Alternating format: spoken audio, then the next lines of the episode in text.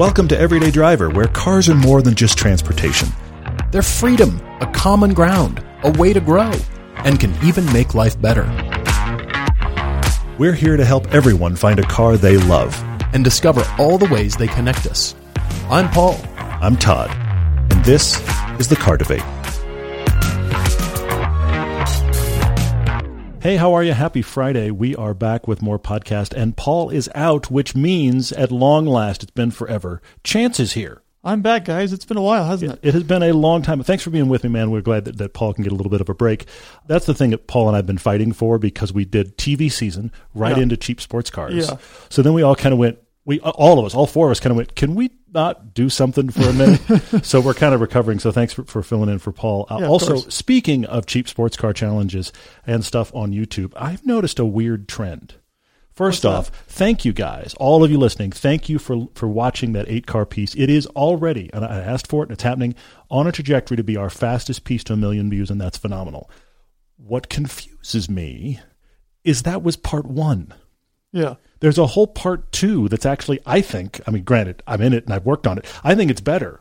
It is, yeah. And part two has got a fraction of the views of part one. Now, I, I realize you see the big eight cars and then it's less cars, and I, there's a there's a million reasons why. well, we we shot part two more as a TV style shoot, where we Yeah. did drive-bys and the full shebang. Yeah, it's got a the lot first more. one is more test drive style, Mhm. where it's both you in the car and just follow footage and that kind of stuff. huge shots in part two, the five car piece, and and those of you that have watched the scene to have enjoyed it. But if you have only seen part one, allow me to encourage you to watch part two because we actually come to conclusions in part two, Right. As is the nature of a two part piece. So yeah, that'd be great if you if you'd watch. That'd be really cool. But thank you guys for all the support. Speaking of support, I have to mention, of course, our uh, TV sponsors who are awesome. We have Hagerty and Griots who has a code right now for lots of discounts with eDriver. Covercraft who still has their ongoing code and free shipping with Everyday 21 is the code right there right now.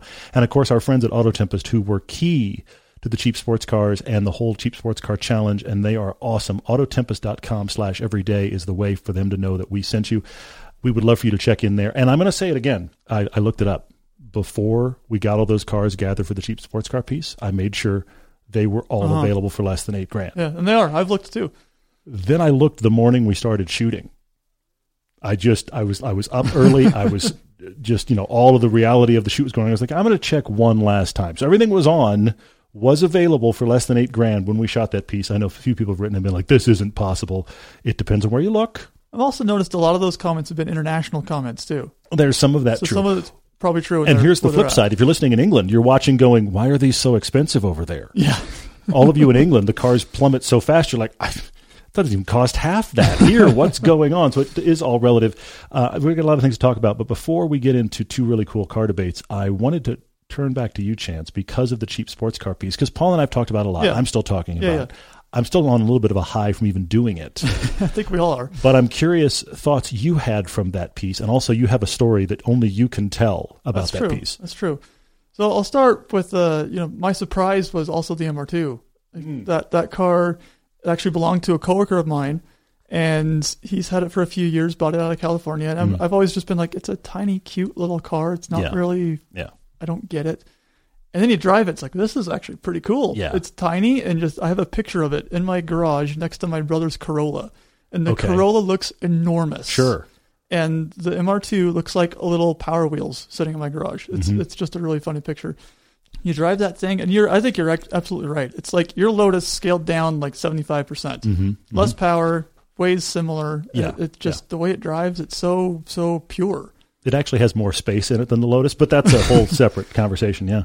Um, but yeah, that that was my big surprise, and Okay. and the owner of the car, he's just loving every second of, Oh, of cool. how, how we've used it. And That's funny because I actually haven't heard and- from him yet. That's good. I'm yeah, glad. So he's he's like that. Pretty. We talked about it actually earlier today. Oh, that's good. and uh, yeah, he's he's just all excited and giddy and just real thrilled that we used his car and sharing it with everybody. And I'm really glad. it's fun. That's very cool. Well, speaking of surprises, we actually threw one at chance the week of the shoot. You guys have to understand that we were chasing about 10 cars for this shoot, knowing, and I'm including the two that Paul and I own, Yeah. knowing we were going to shoot about eight.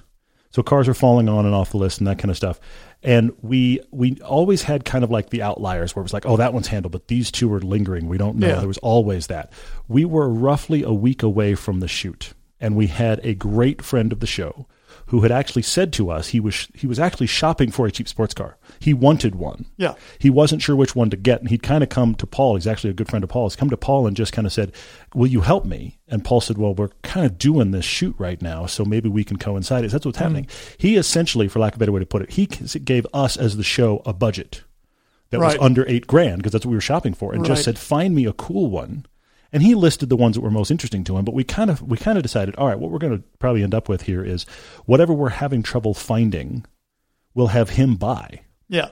So we were landing on the one that was having trouble finding was was a BMW Z3. Right. So you guys have to understand that we started shooting um, about a week before what I'm about to tell you happened. Actually, that's not even It's true. not It was- It's less than it that was, even. it was like three days, wasn't it? Yeah. Yeah. Anyway, um, so uh, on a Sunday, I was looking on Auto Tempest and found a BMW Z3 in Las Vegas. Uh-huh. And I found I dug down through Auto Tempest, then I got down into Craigslist, and I wound up in Las Vegas, like you do. And I found this Z3, and it was a barely beat on, but I was like, the price is amazing, forty eight hundred dollars. Right. It's been online like an hour and a half. I mean, it just for whatever Yeah. reason, I just found it. Yeah. And so I reached out to Paul and I said, "What do you think?" A few hours later, there was a deposit in on the car, but Paul and I were quite busy in pre-pro and Yeah. actually in finishing up a TV episode. And so this is where Paul called Chance. Yeah. So I get a call, and Paul's like, "Hey, can you fly down to Vegas in the morning and go pick up a car?" All right, we can do that. so, you know, it told me the things to look out for. I went and test drove the car beforehand before Mhm. we actually traded the rest of the money, Mm-hmm. and uh, you know, drove it. It seemed to check out mostly okay. it was it was every bit of what you'd expect a forty eight hundred dollar BMW sports car to be. On Craigslist in On- Vegas. Yeah. Right. Mhm. It was. It very much reminded me of the experience of buying the Maserati last year. It's apparently what we do. ago. We at We're Everyday Driver get a crazy idea, go to Vegas and buy a car for far too cheap. and it was the same color. Oh, that's true. That- that is- I hadn't thought about that. It's similar color too. That we have to break that mold and buy some car in Vegas that's not wine color. Right. Yeah. Right. So I get there, and it's like this shady little rest, little dealer in a, a warehouse kind of place. Sure. Sure. He doesn't even have a showroom. It's just a couple cars parked out front. hmm And you walk in, he's got an office. Nicest guy on the planet. Really nice That's guy. good. That's good. Asked me what my lunch plans were, recommended where to go to find places. Oh, that's cool. made sure that you know he he had checked the route and knew that it was supposed to rain that afternoon and said gave me suggestions of maybe change the wiper blades or you know things like okay. that. We bought the car, brought it home. It was it was actually a good experience, but there was the radio didn't work because Uh-huh. the the battery had recently been replaced, so it needed the code to punch Of in. course, yeah. and you know you need to go to the dealer for that. Why would we do that? Yeah, for sure. And there's no like USB plugs. I didn't have a, a cigarette lighter to plug my phone into. Knowing that I would need some way to charge my phone, because at the time the phone I had I've since replaced, but the phone I had was eating its battery. Okay. So I brought my laptop with me, set that in the passenger seat, and had my phone plugged into my laptop. I the didn't entire know time. that. Yeah, That is very and I played my music that way. Oh God, that's funny. Okay. None of the gauges work. hmm Speedometer worked. Odometer did not work. The odometer listing in his ad was from the last Carfax reported number, which was a year old. Sure. So who knows what that car really had yes. for miles? Lots. But it drove mostly okay. hmm It did. Yeah. it, yeah. it was actually a real eye-opening experience, and it was like you could tell that ten years ago that car would have been awesome had it Mm. been taken care of hmm really well. Sure. and it really made me want to go look at what the M's look or like to drive, Yeah. or what even a really well sorted one was to drive. That car was just it was everything your Z4 is, hmm just with better steering. Yes, true. Well, that was the thing is Paul and I kept talking to each other, and then Chance kept checking in with one of us. So we were all kind of like all three of us Yeah. doing the phone check in to see where is he, how's he doing, is the car still running, and that was the thing we were all pleased by is you had air conditioning, Air which was conditioning was, amazing. really cold. which was fantastic, especially at that point.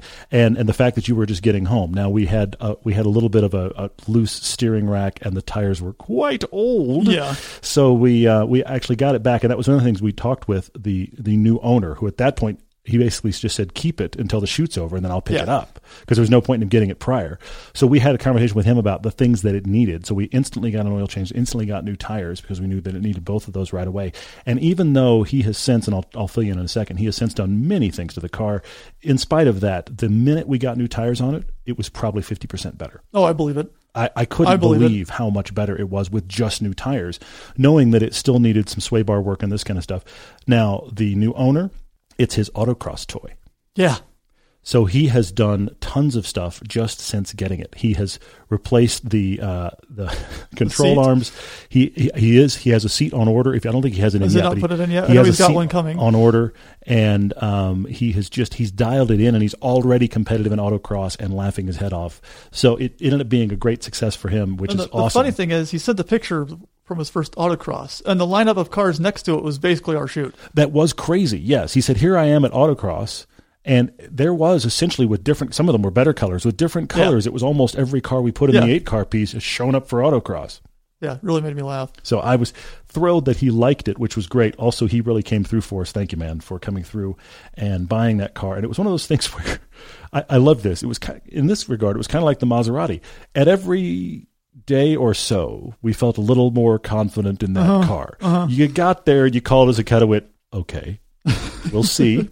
And then you started driving. You're like, you know, it's kind of okay. Yeah, And then the more you drove, you're like, yeah, this is decent. Actually and then not we got it and both cut it. I'm not sure. And then about a day later, we were like, no, no, new tires, pretty good. We like this. Mm-hmm. And then by the time we got on the shoot, you guys can wa- have watched the eight car piece. Thank you. It was a pleasant surprise. yeah, And I want to say that that a couple of you have asked the the two cars we have, the BMW Z4 and the Mercedes SLK. Those were shoe ins. They were going to be in the eight car piece. They were going to be in the five car piece. Some of you have asked because you know what would have happened if those two cars hadn't been in. I think the Z3 had a good shot at moving on. I mean, I, I haven't conferred with Paul on that, but I think it had a good shot at moving on because it surprised all of us. Maybe moving on instead of the Z4 because I or certainly over the SLK. well, f- fair, but I, I don't see. Here's the thing: I don't think that I would have put that Z3 and had it move on in place of the three others we brought with us. I agree with that. But as a fourth or fifth option, I think it was a really viable option. The the the trick for us was just the fact that if you haven't watched the whole cheap sports car series, it did start a year ago. We have a cool wrap up piece coming in a couple weeks, Yep. and we're giving those cars away in one week. If you haven't seen that. There's less than 500 people entered. There's still a chance at it. You can go to our website. So that's happening, uh, and you've got a good chance at it. But those cars are going in a week, and we're going to do a really cool wrap up piece. But the whole point of this big two cheap sports car films was that was an idea we had kind of midstream. Yeah, We bought these cars. We've been doing all kinds of stuff with them. I'm sure you guys have watched many of those pieces, road trips and track time and winter and you name it. And then we thought, let's actually put it with all the stuff we didn't buy. But because they are the common thread, we didn't feel like it was valid to remove them from discussion. Right. So they're in the eight car piece and they moved on to the five car piece, even if they didn't necessarily deserve to. But we hope you've watched both because it ended up being a pretty fun discussion. And I, I guess what I've learned, Chance, is that if we need to send somebody to buy a car for us, we apparently need to send you.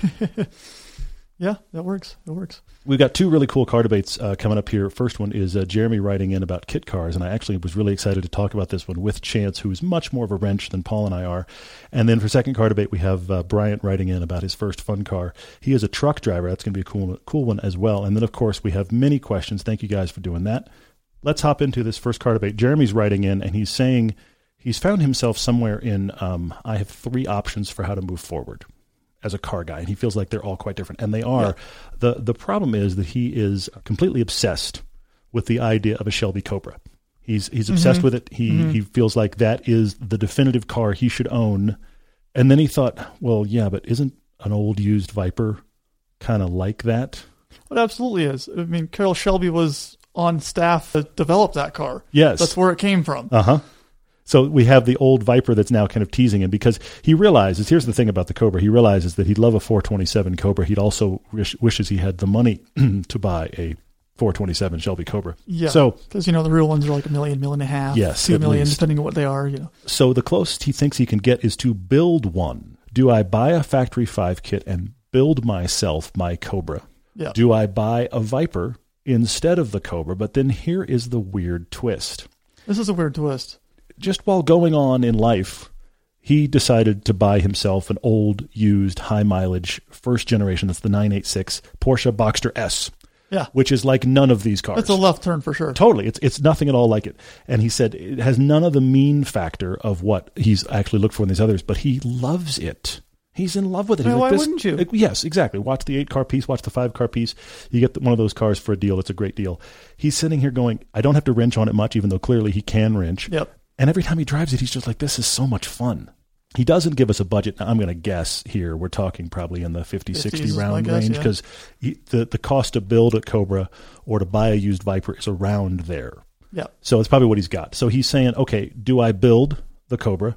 Do I buy a used Viper? Or do I just, I guess, put money into his Boxster and enjoy it? This is really where he's at. And I'm Yeah. very curious to hear your thoughts on Cobra kits, period. You have to tell us 911 and, and Mustang stories while we're here. But the big question that I have as a person that, I'll be honest, I don't really like to wrench. Sure. I can wrench just enough to get myself in trouble. I can do oil and brakes, and I've done suspension. I've done basic stuff like that, but I don't want to pull an engine. I don't want to diagnose. That's not me. Yeah. Okay. You're much better at that than both Paul or I. You've had a lot of experience in that, both good and bad. The first question I have for Jeremy, and I want to then pass it to you, Chance, and that is how much do you want a full project? You have the full range covered between I have a Boxster that I wrench on now and then when it needs stuff, and my car just arrived in boxes. Yeah. This is the range we're talking that's about. that's pretty much what, what a factory five is. How much it do gets you shipped want- to you and you assemble it? yes.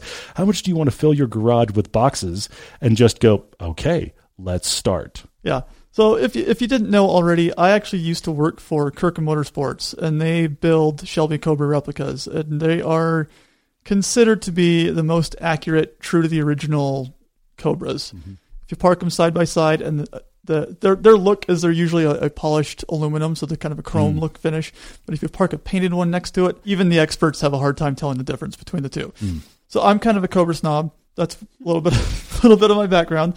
After experiencing that Daytona Coupe last year, Mm-hmm. that really like I didn't have anything against factory fives. You can build them yourself. They're not quite yeah. as nice, but they're still. I mean, that Daytona was so well sorted. It was incredible. It was Yeah. incredibly fast as it was, and the grip it had was just. I don't want to call it a puppy dog, but it wasn't the big animal I expected it to be. It wasn't as scary as any of us expected. You're absolutely right. Yeah. You're right. So you know, as long as you don't go too nuts with, you know, you don't put a big 427 with eight million horsepower in it, you'll be fine. Yeah. You don't need that. But you know, we all like more power. But I had a had a coworker. Right, I had a coworker when I worked at Kirkham. He put a 527 in his Cobra, Okay. and the thing weighed 2,300 pounds, that sounds terrifying. and actually. it put down about 750 horsepower. Yikes. He he told me that he can go down I-15 here in Salt Lake hmm at 80 miles an hour in fifth gear and fry the rear tires. That's unbelievable. So he got rid of the car yeah. because it was just too much. Yeah, for sure. The, the, the engine he had in it before was like a, a 360 something truck engine. I don't remember what it was, Okay. but it, it made less than half the power and it was just as fun. Sure. Oh, probably was more usable and more Right. fun, I would bet. Yeah. Right. And if you go back in history, the small block cars are the ones that won more races. Oh, that's interesting. I hadn't thought about yeah, that. Most people don't know that. Okay, all right. So the the factory five thing, uh, the real question that I have for Jeremy, really is how much do you want to start at ground zero? Because what I, what I take from your your Boxster ownership is the fact that you just like driving it, Yeah. and unless uh, you don't you don't say if the Boxster can stay or not. If the Boxster can stay while you build a car, that makes the building the car thing I feel like a lot more viable Yeah. because you aren't just waiting to go have a fun drive. Okay, Yeah, you've already got one. But if the Boxster has to go to allow you to buy the factory five, how fast are you at building? How how Right. quickly you're going to have this? You, I mean, I've known people two, three, four years. I'm still building Mm-hmm. my car. Yep. Myself included. fair, fair, fair. But this is the question for you: if if you're enjoying the drive, and you and you you really tell us a lot about how much you like that 986 Boxster. If you're enjoying that drive, are you willing to go a few years without a fun car to drive? Yeah. And also, uh, Chance, I'm gonna. I'm sorry, I'm throwing you under the bus. Just just No, just a ahead. tiny bit. Do it. Uh, you Ready. had your Mustang. I I, want you to tell the story of your Mustang, the, the closing parts of the Mustang story, because the the concern I always have with projects is when are they done? Yeah. This is my concern, Jeremy. You don't tell us you've ever built anything of this um, amount before. You said you can wrench, but I can wrench versus I built my car still feels like a leap to me. This is where I can relate. So I, I had, had, most of you guys are, are Had interesting. knew I had, had a 67 Mustang. I sold it about a month ago. I I won't give you the full history of the cars. You can go watch that on our YouTube channel. Yeah, I did a yeah. video on that. But um, I had the car for almost 20 years. It would have been 20 years in a couple days from now. And uh, it was a constant project. It's probably sat more than 50% of the time I owned it in that 20 years. Hmm. But when it did run and I was able to use it. It was awesome. Sure. I Well, loved every second of it. Paul and I drove it. We drove it for TV against a stock one of the same era, and we loved it. It was great. I mean, it was very much a work in progress then, and we still thoroughly enjoyed it. All right, rewind back to February last year, Uh huh. and I was leaving a parking lot. I stepped on the gas, shifted into second, punched it, and then the engine blew up. Oh, and it had sat ever since. Mm-hmm. I tore down into it. I tore the engine apart, found bits of piston and the oil pan, among other things. my phone kept buzzing. It was a new photo from Chance with a new shard of something in a new part of the engine. Uh-huh. Yeah. Uh huh. And I kept meaning to get back to it, but financial financial reasons changed, and so I had to. I ultimately had to get rid of it. Mm-hmm. But um, it fortunately went to a family friend. So it went to the uh, the son of a family friend. Okay. Dad is restoring a Jaguar E-Type. He was showing Oh, me that recently. It's it's he's got parts all over his house, As you do. as you do. That's exactly what yeah. happens. Yeah. And it, it from what he's done so far, it looks amazing. It's going to be Mm. awesome when he's done with it. But so son bought my car, okay. and he's already got it running. Oh wow. I don't know Okay. if he's driven it much yet, but he's already Okay. got a new engine in it. But as he took the in, the old engine apart, he was showing me pictures, and like connecting rods were bent, Oh. pistons were destroyed. Oh gosh. The bottom of the block, actually where the main bolts are, were broken, so that block is no longer usable. Oh my gosh. Um, but what they what they suspect happened was when that crankshaft was originally built and put into that engine, the machine shop goofed ever so slightly Oh. and had a hairline crack in it, Oh man. which over time got worse Mhm. and worse and worse and worse until it eventually split in half. wow. That's the uh, nightmares that can happen with old Sure. muscle cars Sure. or any any performance car in general. really. Absolutely, but but the but the project element is the interesting part of that because that was that was not the original engine. That was a like a No, 90s that was the engine, second right? engine I put in. Yeah, that was from a '91 GT Mustang. Yeah, so it was a 50 from the 90s Mhm. and a car from the 60s. I mean, you were definitely in the, on the Resto Mod camp, Yeah. and you were building it up with better brakes, and it was very fun to drive. But again, here here was an older car you had a lot of love for, and you kept for a long time. And it's just a bit salt in the wound, and I'm sorry, but uh, but you were it hurt to steadily you you were steadily putting new stuff in it. Right. It's not like when you got it, it was in boxes. No, no. You, you you still didn't start at the ground zero of I'm building a factory five. And No. it was still a thing that took forever to try to get right. And it really comes down to not only the the the time, but there's cost in both time and money Right. involved in one of these. So I this is my caution for you, Jeremy. Uh, let me let me sidestep to the Viper real quick. The Viper is very cool. Mhm. The first ones, the the very first gen, are very rare now. You rarely see Oh, your yeah. first gen Low miles ones are hundred plus thousand dollars now too. It's amazing crazy. to find one because they are so raw and so like, well, that's enough car. Let's just just put that Yeah. out, you know, which is crazy. I think that's really intriguing. I also think that that is a shorter distance to driving a crazy, fun, powerful car than than actually building the factory five. Yeah. Which leads me to a weird side note. Sometimes people build their factory five and then sell it because for whatever reason, maybe they built it to sell it. Maybe they built it and they never drive it. Maybe they built it, they got it 90% of the way, and now they're walking away. Or they built it and it scared the crap out of them. that is true as well. You're right. Sometimes those sell for much cheaper than you think because Mhm. people are trying to get out of them because they are selling a kit car. This is not a bring a trailer moment. These are not going to skyrocket. They just don't. So I also want to put that out to you. If you would like to have a Cobra, and that's the other thing that, that I, I sense here. I don't think you've ever driven one. Probably not. So Most people um, haven't. yeah, mo- most people I know that have driven them have found them quite terrifying. I mean, the, the vast majority of people. And Yeah, when, when and a lot of that's because they put too big of engines in them. Yes, absolutely, because they're very light. And that was one of the things that you already said it, Chance. The the thing that was really surprising for Paul and I when we're on PCH in that really well sorted Daytona from Factory Five, Mm. we were all surprised at how it. Yes, could it be scary? Yes. Was it? Not really. Right. You know. So I mean, I was I kind of got in going, let's see how much this wants to kill me. And it didn't, It didn't. which I was surprised about, but but pleased. So I'm actually wondering about you maybe picking up somebody else's 90% project or buying someone's already mostly sorted car Yeah. because the distance to now I have something that I love is great. I also am concerned for you getting something that you ultimately don't like that much. Right. Since you've never driven one, You might, might, not have find driven, them terrifying. might not have driven, driven a Viper either, which could Very be true. equally terrifying. Yes, I think, and and also, yeah, the the Viper. look, I really like the Viper. When the Viper was new, I was like, "That's a car I really want." Right.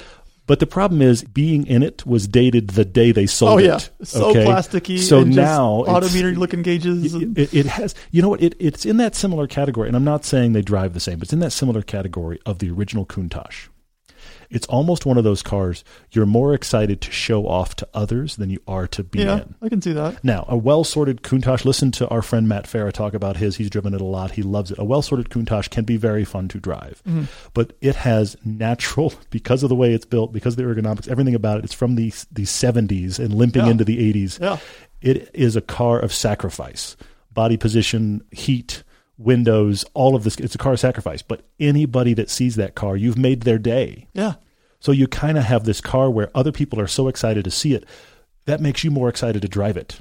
That's true. and i'm wondering about that with the viper. I, I don't know. You're going to have to try but i'm wondering about that. I i still think that for me if what you want to do is drive something fun you're already online with the boxster Yeah, I've got a couple more ways I can relate to this too. Great. Is I've I've got a high miles 996 911. Yes, you do. Which shares a lot of parts with that 986, and I bought that while still owning my Mustang, and I would drive the 2 They Mhm. were very very different cars, of yeah course, yeah yeah and I love them for very different reasons. But you know, I really like being able to get being able to get into my 911 and just go, mm, just get in it and drive. yeah Oh, it's needed things. I mean, I've replaced in the last year since I've been on here. I've replaced a transmission. I've replaced cam guides, uh, brakes, tires. I mean, it gets expensive fast too. Overall, it's been great. I just cleared 190,000 miles in it this week. That was my next question. Th- this is one of the reasons I wanted you to speak to this for Jeremy because I feel like you are kind of living both sides of this equation. Yeah, You know, you had the the Ford project car that you were putting engines in, and you had the Porsche product that you bought used and cheap. Right. That you put parts into to keep running, and, Right. and, and you've played around with both, which you can speak right to the dead center of this. yeah, and everything that car's needed have been things that you know it's got 190,000 miles on it. Of course, it needs that. it wore out, sure, yeah, the yeah. the transmission I replaced because the synchro went out. Mhm. And when my tech told me, he's like, "Yeah, I usually just send those off to the dealer, so go see what they quote you." They quoted me four grand to replace the synchro and nothing else, Oh my gosh, which was absurd. So I found a fifty thousand mile transmission off eBay for twenty five hundred bucks.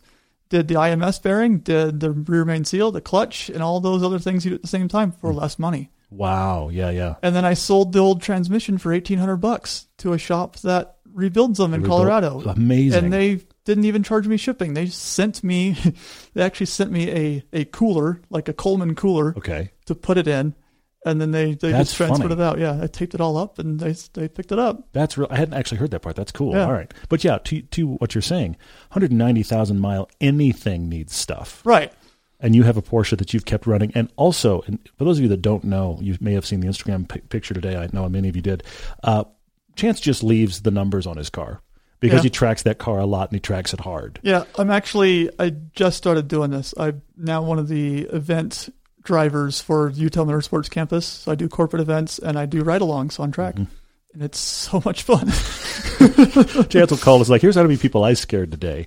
So, but but that's the other thing about it is that really high mile Porsche is something that you were driving very hard regularly.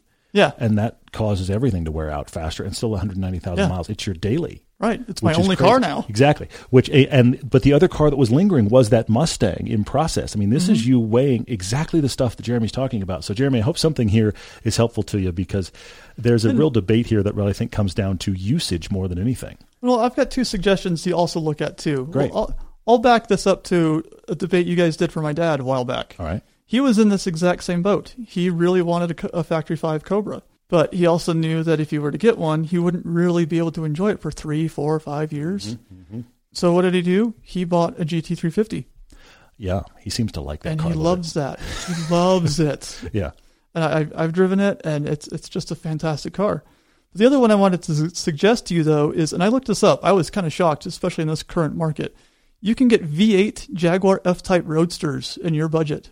I found several Oh, in the high 40s, low 50s Okay. with like 40,000 miles on them. That's like a blending of uh, his And world, isn't it? Yeah, it's very, it's almost Cobra like. It's Yeah. almost Viper like, but it's going to be more refined, a little nicer. It's still going to be loud Yeah. and have that V8 rumble and have that, that Cobra like wanting to snap out at you in the rear kind of feeling. It almost feels like if you put an old Boxster and a Viper in a blender, you almost get that. Kinda, yeah. That's interesting. Yeah. I hadn't thought of that. So that, that's the other car I, I think I'd suggest looking into. My Garage is a virtual home for automotive enthusiasts where you can show off your cars and tell their stories. Inside the community, you can check out thousands of cool cars and like and comment and follow and share all your favorites. Plus, you can park everything you need in one place. Use My Garage to manage important details, photos, records, and more. There's never been a better way to virtually enjoy your ride. So customize your own garage, explore others' garages like ours, and join in on the conversation at hagerty.com slash mygarage. Our second car debate is for Bryant, who's writing in for his fun uh, first car. Uh, sorry, sorry, first fun car. I should be more clear because Bryant drives a lot. Brian is a truck driver. Yes, And thank so- you, by the way, Yes, for doing absolutely. that. That's a thankless job for It- sure. it is a thankless job, and nine times out of ten, those guys are the best drivers I see on the road. Mm-hmm. I have seen exceptions. I was where was I recently? Uh, Paul and I were driving to Ogden, which is north of here, and I think I'm guessing that the guy in the truck, and, and again, I'm telling this story not because I think this is the the rule. I think this is the exception. Mm-hmm. There was a guy driving what I think was one of those big livestock trucks, and I also think it was empty. Oh, yeah. So he was just kind of in free for all mode. And he had a passenger. And I think, I didn't get a great look because I tried to get past this person and away, but I think uh, they were having an argument. Mm. So there was a lot of drifting mm. around. And at one point, we went through a construction zone where they have the big barrels. And he like knocked a couple, like like you'd walk by something and like clip it with an elbow just to knock it over for fun. He did that a couple times. It was like, what is going on? So that is the great exception uh, because generally those guys are the best drivers on the road. Bryant, thanks for doing that. He said the the downside of that is he's 32, 6'1", and 300 pounds. He describes himself as overly fat because he is inactive as a trucker. He just said, this is my lifestyle. Sure, It's hard. I'm sitting all the time. I Right. listen to this podcast a lot. Thank you for doing that. But he said that obviously limits his ability to get in lots of cars. What he's looking for is his first fun car. It obviously needs to fit him. There's a weird build things rabbit trail here, though. It really is. He said, What I was thinking of doing is I have a, um, he says, the P71 chassis, Crown Victoria. And he said, I, I really thought maybe I'll take that Crown Vic and I'll turn it into a Hellcat beater, put all kinds of power in it and make it outrun everything on the road. He really thought about that for a while. And then he had the counterpoint. I'm not sure where you got a counterpoint because generally here we don't have much logic or reason. But he got a counterpoint and he was like, You know, the thing I do like about that Crown Vic is the fact that it just runs. It's indestructible. It's Yeah. reliable. It's been great. He has no issues with it. And he just thought, if I start to build that out, I've taken probably my most reliable long term car out of the equation. So let's chase something else. He does ha- still also have, besides that, a Silverado Z71, a Nissan Altima he's going to give to a younger sibling. He actually helps support his mom, which is very nice. Yeah. And he has a uh, 1977 Cadillac Coupe de Ville Lowrider Project. So you also have project vehicles solved Right. there's a lot going on here. So you're not going to beat Hellcats anymore with the Crown Vic, but uh, so the question becomes, uh, let's try to find you a fun, fun car. Yeah, and he's looking for something that's that's fast but also comfortable too. Mhm. And he says Yeah. he's kind of introverted and normally quiet in public, but he wants something that that really grabs people's attention when he drives. So he's really That's looking cool. for that that Yeah. shouty car, I suppose. Okay. So he lists his budget's around 60, 65 grand, and he's looking at 911s, F types, Supras, M2s, M4s, RS5s, Audi TTs. Mhm. So many options. So he doesn't really know where to look. So he, he needs some focus. Definitely, and he, and it, I get the sense here that what you're wanting is something that really has some style. You, you've talked about the car is the extrovert for you, which is interesting. But I I, I want to be candid about some of these cars just being the wrong size, I both good that, and yep. bad. I, I don't think you want a Supra. No. Supras are too small. They have look. I like driving a Supra, but the Supra every time I'm in it, I'm surprised by how small the cabin is, You have to duck to get in. how small the doors are. Yes, absolutely. And there's not great visibility in that car. No, it's really so I think the Supra's wrong for you. The I I like the M2 for you quite a bit. I think that's mm-hmm. a good option. The M4 and the RS5, those are both really interesting. I also think they lean more toward large cars with power than fun cars with handling. Yeah. They're both b- both of those cars are better than you think. Oh yeah. But every time I've, I've driven, like we re- recently drove the M4 against the the Mach One Mustang, and I was so shocked by how capable it is while feeling like a very big car. yeah. So I, I think I kind of want you in something that hopefully we can get you something that you're comfortable in, but still is kind of small. And I think the M4 RS5 are bad for that. The M2 I really really like. Look, 911s and Caymans, I am continually surprised at how many people those cars fit. Yeah. Like my car, I'm 6'3. I've got really long legs. I've got the opposite problem you do. Mm-hmm. I've got tons of headroom. The seats I have in it, I don't even sit those seats all the way back. Mhm. I've got plenty of room.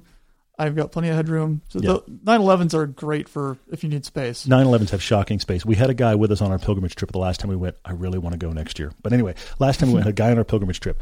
He's six foot ten, and I, I'm sure. I mean, we didn't weigh, weigh him obviously, but but I'm pretty sure he's over 300 pounds. He's a huge, huge Yeah. man, and he owns a 911. He actually tracks a tiny car. Separate conversation. Yep. he fits himself in a tiny car, but but he owns a 911, and he loved being in the GT3s and all the Porsche products on pilgrimage because he could just fit He fit, yeah. he, he and he he is a he is a man that dwarfs me Yeah. in every respect. And I, I as many times as I complain about I don't fit in stuff, he walks up and was like, "Yeah, I'm going to get in that car." I was like, "You're kidding!" but in the Porsches, he was actually really happy. So I, I do want to encourage you in that regard. Uh, I have two two kind of wild cards for you because I'm surprised you haven't mentioned them. Okay. Uh, with your budget, you can get into either one. The first one is maybe more obvious, so I'll bring it up first, and that is why no Corvette? Hmm. Because Corvettes just fit large people. Yeah. The uh the one of the owners from our, our American original. Yes. One of the 06 owners. He Yes, was the- he was six seven, six the, eight, the- something like that. Yes, he was every bit of six eight. He was uh, that was the C6 Z06, which is the big seven liter monster motor that you you kind of want that car. Honestly, that's Mm-hmm. Yeah. amazing. And he fit in it really, really well. That was one of the very few times ever in the history of the show I have gotten in an owner's car and went, "Wow, I'm way too far back. I got to bring this seat up because he's a huge man." So I do think a Corvette is a viable option. Now, I will also say this: the C6 has more space than the C7. Okay. So the C6 might be the answer. You could get that every bit of your, your 60 to 65 grand budget. You could get yourself a really nice Z06 and really, really like that car. Now, it's Yeah. not that luxurious, but it is incredibly fun to drive. And I think you'd fit. And then I have to say it because you have a lot of cars, including that Crown Vic, that's just reliable. Yeah.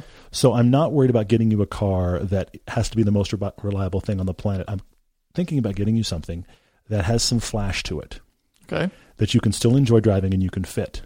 I'm wondering about an Aston Martin Vantage.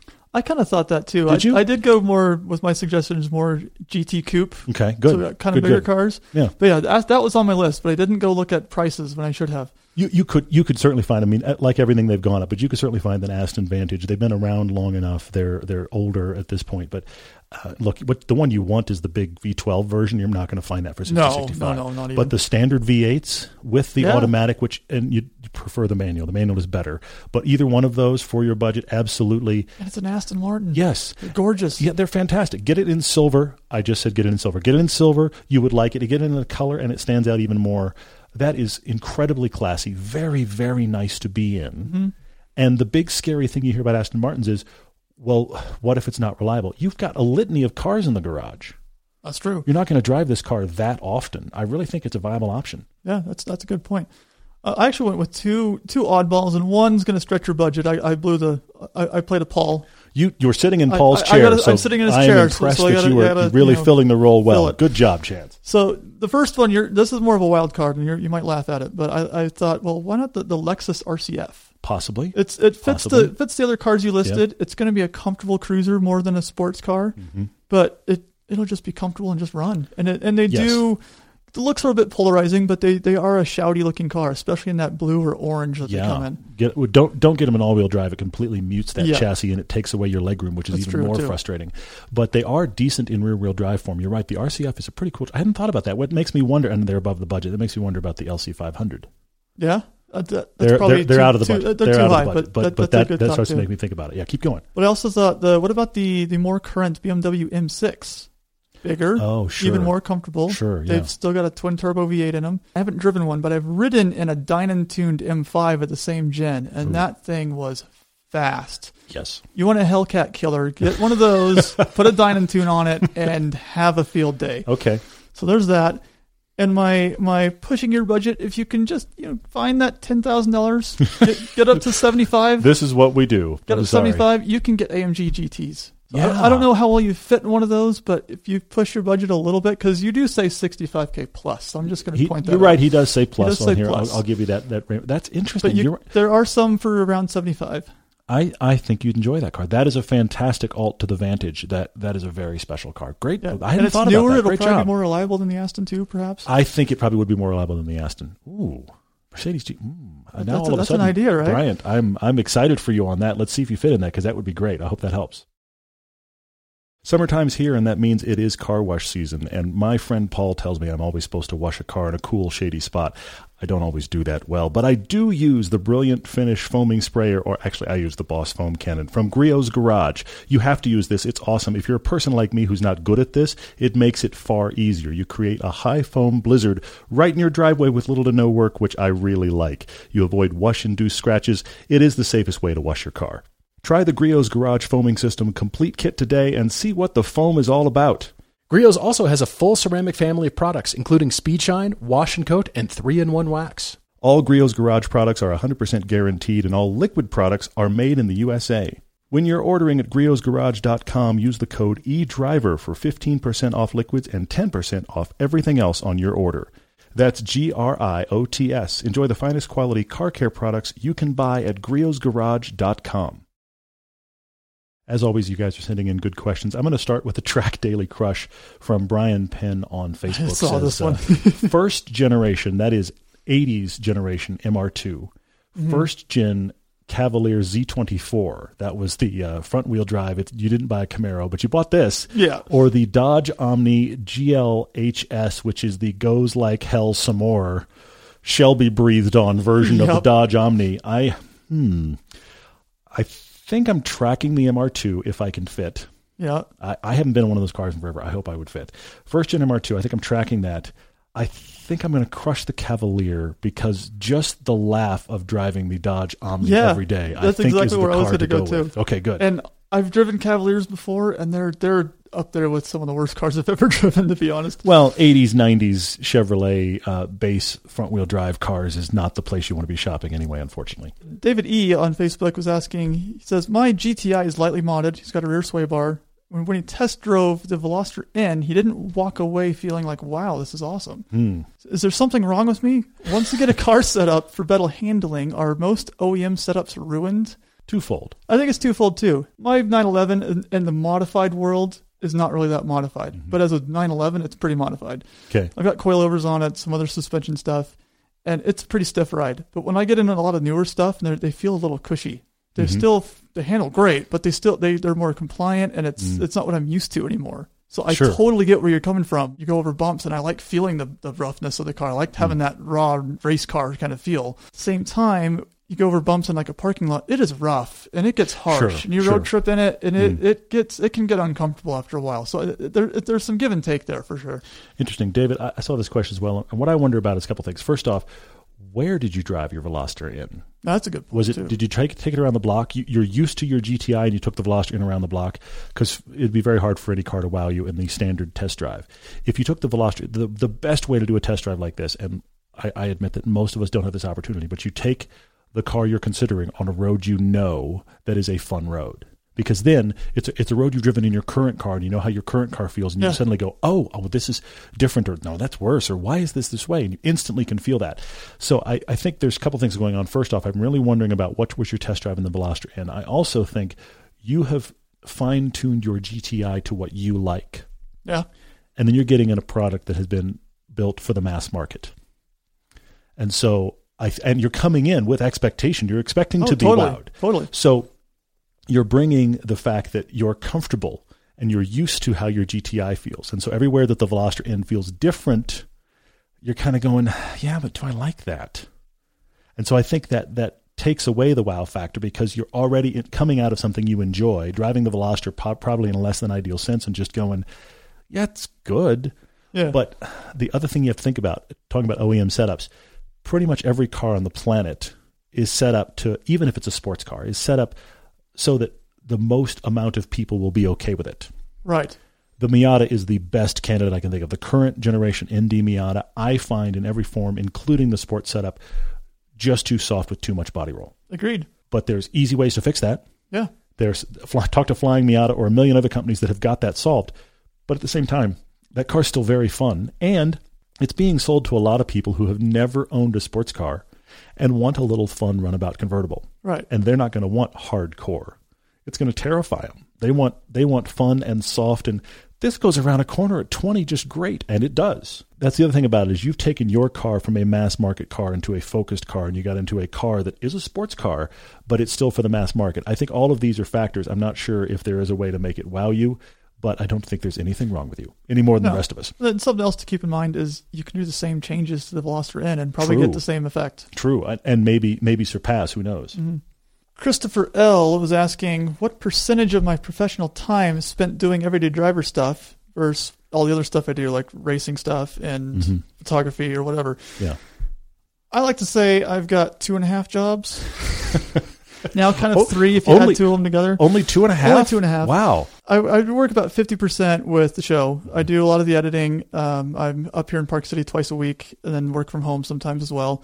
Then all the travel we do for filming. Yep. Um, but then I cover, when I can, I cover racing events at, at Utah Motorsports Campus or wherever I can. Um, most recently, we had our six hour endurance race, and I just, I love shooting that race because you do. Yeah. this year was, it got dark and it rained a lot of the Ooh. race. It was, it was really fun. And then they stopped it for a time, didn't they? They yeah they stopped it. Uh, well, they had a yellow flag because it got really windy, and it blew half the cones along the front straight. So it basically made a slalom along the front That's straight. That's hysterical. I love it. and then they stopped the race for about an hour for lightning, Wow. Okay. and it was dumping that whole that whole hour too. It was, it was nuts. Um, but I also do a lot of photography for. I shouldn't say a lot, but I, I do the odd gig for Bring a Trailer. Mhm. I'm a third party, so I don't work for them, but I'm Yeah, associated with them.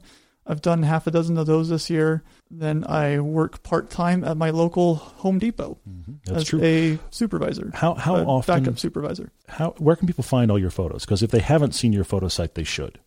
Yeah, so I post a lot on Instagram. Those are my more current. I post the best. Here's what I want to show off. Mhm. Yeah. That's uh, Phatty Hales, P H A T T Y Hales, my last name.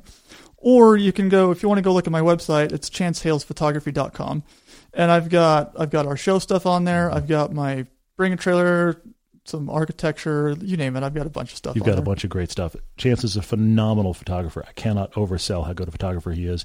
And if you are one of our patrons, one of the things that we give out, and I, I admit it happens in fits and starts, it's like a photo dump. A couple times a year, we just send out a ton of desktops from all of our shoots, and those are almost always all taken by chance. They're fantastic photos. I use them on my own computers. These Yeah. are all of my own personal desktops because I just think they're great. So you do a lot of that, and that's actually how we discovered you, and it's still something that we really are we value immensely. Peter, are you there on Instagram? Says how much does a rear-wheel drive 911 drive differently from an all-wheel drive 911? Which do you prefer? Well, it depends on how recent we're going. Yeah, First off, when they first went all-wheel drive 911, I didn't like it at all. I really, really didn't. this is like Okay? early, early, no late '80s, early nineties. It's '90s. the the 964. yeah, Yeah, the 964 generation. So that happens in the yeah the late 80s, very early 90s, right before they went uh, uh, water cooled. They went. Uh, they actually first released the 964. Watch our 50 years of 911 film. They first released the 964 as an all wheel drive and just went, this is our thing now. They Oh, that's right. That's the, right. The, the, the 4S first and then did everything else after. The early ones really kind of ruin the magic of the really light 911 steering yeah, they have made it much better. The other thing that happens now is the the amount is changing. You get in a modern all-wheel drive 911, there's an actual gauge that'll show you where the power is going, mm-hmm. and it runs rear-wheel drive most of the time, and then Yeah. it gives you front-wheel drive help as necessary.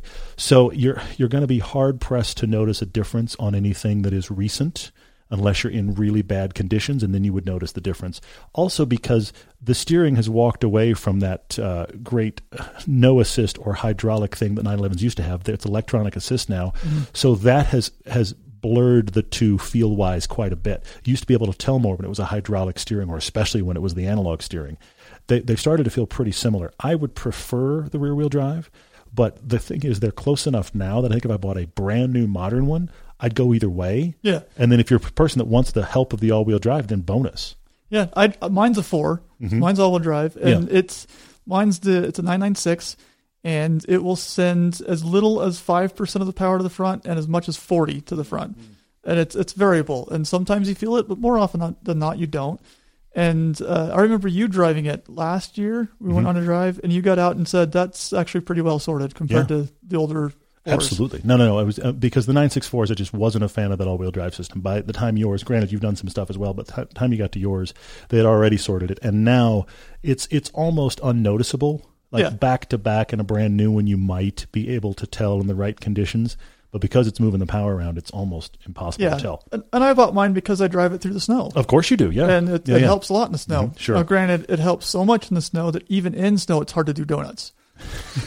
you can do it, but it, it is hard to do. Tires, tires, tires, tires. And tires, speaking to that, I actually recently found a video on YouTube of uh, Walter Röhrl, who was the development driver at the time, driving a 996 Carrera 2 around the Nürburgring in the snow, Oh, I love it. uh, which was it's a pretty fun video. You should go look that up. That's amazing. I love it. Kyle F90, he asked, "Has insurance costs ever stopped you from buying a car?" Mm. I'm absolutely shocked at the premiums for a new BRZ. I haven't looked. What are I'm, I have I'm no terrified idea. to know what they are. Now I want to look. I, I, I, don't know. was I was actually looking for another car last year. I was Mhm. looking at Mazda sixes, Yeah. and when I got I got the loan approved, I was, it was within my budget, and then I got to the insurance part, and it was going to be more than my payments were going to be on the car, and double what I'm paying for insurance on the 911, That's insane. and I don't fully understand why. And So- you promptly walked away. Some of it was because they they told me it was a newer car, and I I don't know. Hmm. Rocket Boy 336 says, How would we compare the driving dynamics of the new Toyota GR86 to the Honda S2000? We don't have an S2000 in the fleet, and we don't have a GR86 to compare it with yet, so that would be problematic. I, I would love to do that comparison. It could be very interesting. Mm. I'll tell you off the top of my head what I think would be the major changes you would notice. I expect that the steering will be better on the GR86. The S2000 has an electric steering rack. Now, the car is so communicative, you don't miss the fact that it has an electric steering rack. You don't miss the fact that it, it's kind of mute in steering Right. because the car has so much information. It's not a big deal. But it, but I think there is a little more steering feel in the GR86. I say this having not been in, in them back to back in a long, long time. Our, our friends at uh, friends Savage Geese, Mark actually owns an S2000, which he drives on the track all the time, and they're going to do a GR86 video. He will probably be definitive on being able to tell you the difference. The other thing is that I would much rather use the GR86 all the time because the S2000, everyone I've driven has been fun but they are difficult in normal driving because they are so lacking in any kind of torque until you wind that motor out. Yeah. And that's what makes it fun when you wind it out high. This is why it's it's Savage Geese Mark's track car Right. because he doesn't dri- he drives an LC 500 daily and he drives it at S2000 on the track because he can wind it out and have fun. So I think the GR86 is going to be a lot more usable. I would love to have those two back to back. We were hoping for lots of GR86 content. Kirk Myers asking if daily driving a 911 like mine is does it still feel great after a while, or does it kind of get Oh, more muted and more normal? Okay. I get in my car every time, and I I always turn back and look, and I just have a riot. Doesn't matter if I go five minutes to work, if I drive an hour up canyon, if I'm going up to Salt Lake on the freeway. I I just love that thing. I- I every love time I get do. in it, it's just an experience for me. Al- Also, um, Chance has a, a quite loud exhaust. so There um, is that. There is no one in the neighborhood that doesn't know that Chance just started his car. So while he's aware, everyone else is aware also. And on Yeah. top of that, right now I've been driving around with my track pads in the car, and those squawk like of course crazy. That's very funny. Philippa Rodriguez, I'm going to call this last question unless you've got another one, Chance, and that is when's the next design video from Paul coming out? I'm going to talk about this question because Paul's not here. I Yeah. hope soon. I do too. Here, here's the challenge that I gave Paul that I hope he will do. We're talking about the Z car. Mm-hmm. Okay, and love it or hate it on the current styling. Here was my question for Paul. We've talked about it a little bit. I hope he'll do it. And that is, we're going to see if we can get him a reference of the hard points. The hard points being this is the wheelbase, this is where the suspension connects. These are the things you have to clear in the skeleton, if you will. Yeah. And then just see how nuts he can go and leave the hard points. Hmm. Because one of the things that's interesting about the current upcoming Z is it is a variation of the 370, which was Yeah, a variation of the tell. 350. So you've had three generations of the car now, and and I understand cost saving. I get it. I understand why, but if you have to keep the A pillar, by the way, that's the thing that crash testing of the firewall and A pillar. That's the thing you don't want to do over, and they're keeping Right. all of that. If you have to keep all of these hard points, how crazy could you go? And I don't think I, I have any chance of answering that. I'd be very No. curious to see what Paul could do with it. I hope he will. And personally, I think the new Z looks great as it is. I don't. Okay. I don't have the same like that's ugly kind of experience that a lot of people seem to have. The front to me, it looks it looks like the old 240. It looks like a modernized take It's on the 240. very 240. And- it's extremely and 240. for some, that's a little too much. yeah. For me, I, I think it works all right. That's cool. That's cool. Thank you guys for being with us as always. Chance, thanks for sitting in, man. It's Yeah, good to have course. you back. Uh, we will certainly have Chance on again, but Paul will be back with us next time. We've got so many podcasts, continuing with our two a week. A reminder that we get to 650, this is in the 630s, by the way. That's a lot of podcasts. When we get to 650, we'll do another live one and we'll take a lot of questions, and I'm excited about that one. But thanks for being with us twice a week, every Tuesday and Friday. We'll continue asking for questions on Mondays and Thursdays generally when we record. Lots of YouTube stuff coming to the test drive channel. All the press cars they've been feeding us are going to catch up here rapidly, probably two a week for a bit. We are just starting to shoot season 10 of TV. Soon we will have season nine available on Amazon. I'm very excited to share that date with you. So that's happening as well. And then lots of stuff, both our cheap sports car challenge ending, our new long term challenge. I'm so excited to share with you guys. Oh, same. Oh, I'm so excited It's, to share. it's, it's been it's been a long. we, we're all just we're all just kind of holding ourselves back. I can't ex- I can't wait to share you guys, with you guys those cars. That's coming. Uh, here's what's happening. In about three weeks, we have our wrap up video of our current cheap sports cars. The end of that video is going to reveal the cars for the next year, and I hope you're even half as excited as we are. We have big plans for those. That's happening in addition to a road trip piece on my Lotus and a lot of other stuff. So thank you guys for being with us, and we'll see you next time.